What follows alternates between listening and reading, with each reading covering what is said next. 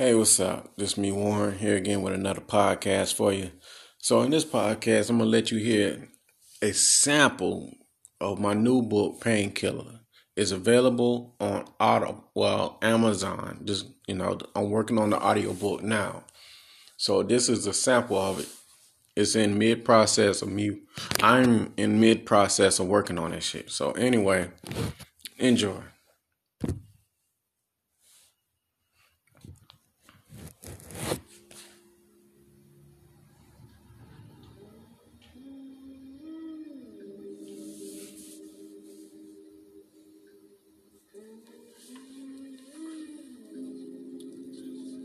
Chapter 1 Early Signs of Monkey Branching. I've learned that people will forget what you said.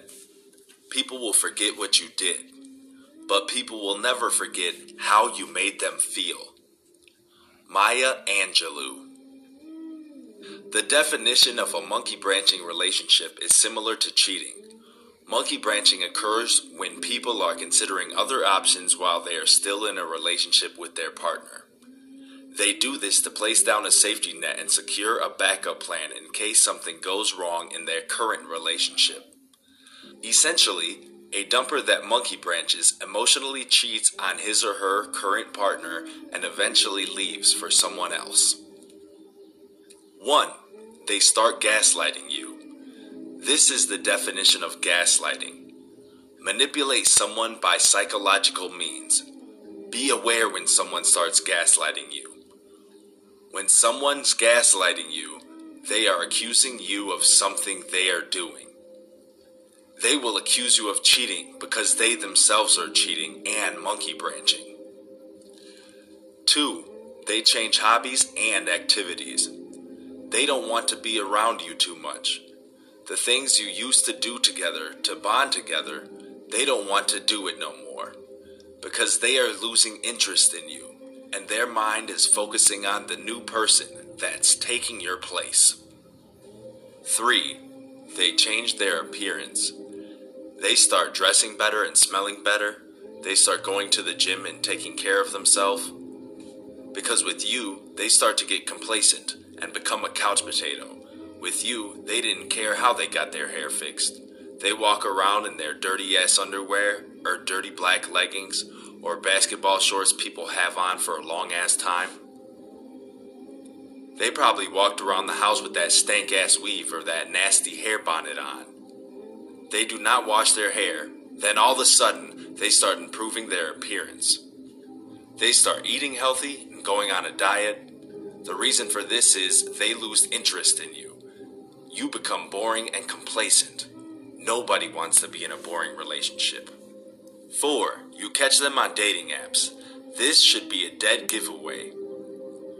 What do you think they get on dating apps to do? They're not looking for a prince in shining armor on a dating app or Mr. Right on a dating app. They're looking for somebody to stretch out their vagina walls a little further. Nobody really goes on dating apps looking for love. They go on dating apps looking for sex. And in today's time, it's just like ordering pizza. 5 they're not available to you like they used to be. Remember those days you used to call them and they pick up right away? Or when you text them, they text back within that minute? Now you text them, eight days passed, and they hit you with that one word text. What? Pay attention to that. If their attention is getting shorter with you, it's getting longer with someone else. And nine times out of ten, it's probably someone they work with or someone close to them, or someone in the friend zone. And nine times out of ten, they probably know all about you. When your spouse gets sick of you and complacent with you, they will start making excuses, saying things like, they gotta work late, or help somebody move. They got a relative coming into town. Somebody from work having a baby shower. It's always some weird excuse for them to leave. The truth is, your spouse is going behind your back cheating on you. Six, the sex stops. If you're not hitting it, somebody else is. If you're not having sex with your spouse, the painkiller is. Sex is the heartbeat of a relationship. If you're not doing it, who is? Your spouse's new lover is beating your wife's back out. Your spouse is over there having wild monkey sex with the painkiller. They're not doing it with you, so who is getting it? Something to think about. At this point, your spouse will be totally turned off from you, and they will come up with all sorts of excuses and say things like, they got a low libido, or my period on for the fourth time this month. A period comes on once a month. But twice a month or three times a month? Come on, how is that possible? Pay attention to the signs. 7. Your partner talks about the painkiller more than anything. They will point out a type of person they claim they will never talk to or date, saying stupid shit like, That person is not my type. I'll never date that kind of person. I don't even like them. They're too fat. Then a few weeks later, you see your spouse in a newfound relationship with them. They're telling you indirectly they have an interest in that person. Pay attention to the signs. They are getting tired of you and about to monkey branch to someone else. They will look you in your face and lie and tell you you have absolutely nothing to worry about. Never believe this lie. 8. When you text them, they ignore it. When you call them, they hit the ignore button and text, I can't talk right now, I'll text you back. What do you think they are doing? Why is your spouse so busy all the time to the point they can't talk? Think about it. I'll wait. Majority of the time, they are with the rebound person and they can't talk because something is probably in their mouth. I heard a lot of horror stories about people calling their spouse and their spouse pick up while having sex with the painkiller. 9. They start showing indifference towards you. At this point, they are emotionally checked out. At this point, you're dead to them. You have their body, but their mind is with the painkiller they monkey branch to. They will be going through the motions until they come up with a plan to break it to you. Pay attention to this. The painkiller has their heart. There's nothing you can do but accept it. Let them go. You might be crying when you do it. You might be heartbroken, but you must muster up the strength and open that door and tell them get the hell out. Or if you're in their house, you walk out. Pack up your shit and leave. It's already over with. They start hiding their belongings their phone, text messages, underwear, certain clothes, cologne. Majority of the time, your spouse has a change of clothes in their car. Why does your spouse have a change of clothes in their car? When they leave from you, they're in their work clothes. But they keep a change of clothes in their car so they can meet the painkiller at the Walmart parking lot so they can have a quickie. They get real protective because they don't want to get caught. So I advise you check your spouse's cars. Check their trunk and ask questions like, What's this bag for? Why you got this gym bag? Why do you have condoms and Plan B pills? The key to reverse or stop them from monkey branching is to dump them before they dump you. Never tolerate anyone's disrespect, and always put God first and love yourself. Always remember, you don't want nobody that doesn't want you, and going to play games with your time. Your time is the most important thing you have on this earth. Stop giving it out so freely. Never trust anyone fully, and study everyone that you come across. You teach people how to treat you.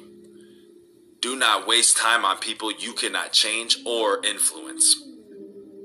Andrew Simp Jackson. Jealousy.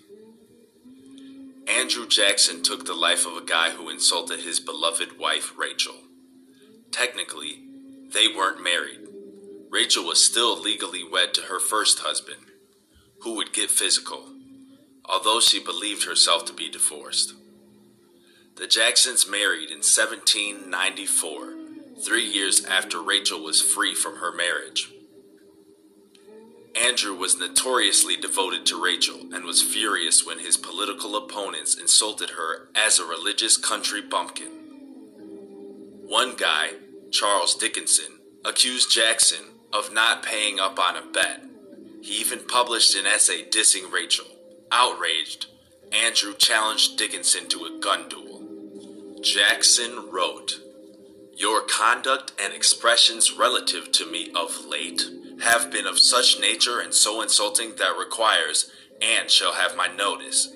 I hope, sir, your courage will be an ample security to me, that I will obtain speedily that satisfaction. Duel me for the insults offered. In 1806, the two met for a deadly gun duel. Jackson pretended to be hit during the first round, but this was part of his strategy. Pretending he was dying, he reloaded and shot again, killing Dickinson in a technical violation of duel rules. Jackson wasn't prosecuted for taking Dickinson's life, as dueling was considered a legitimate form of settling grievances at the time. Understand, never be relationship focused to the point you will take someone's life for someone who doesn't care about you.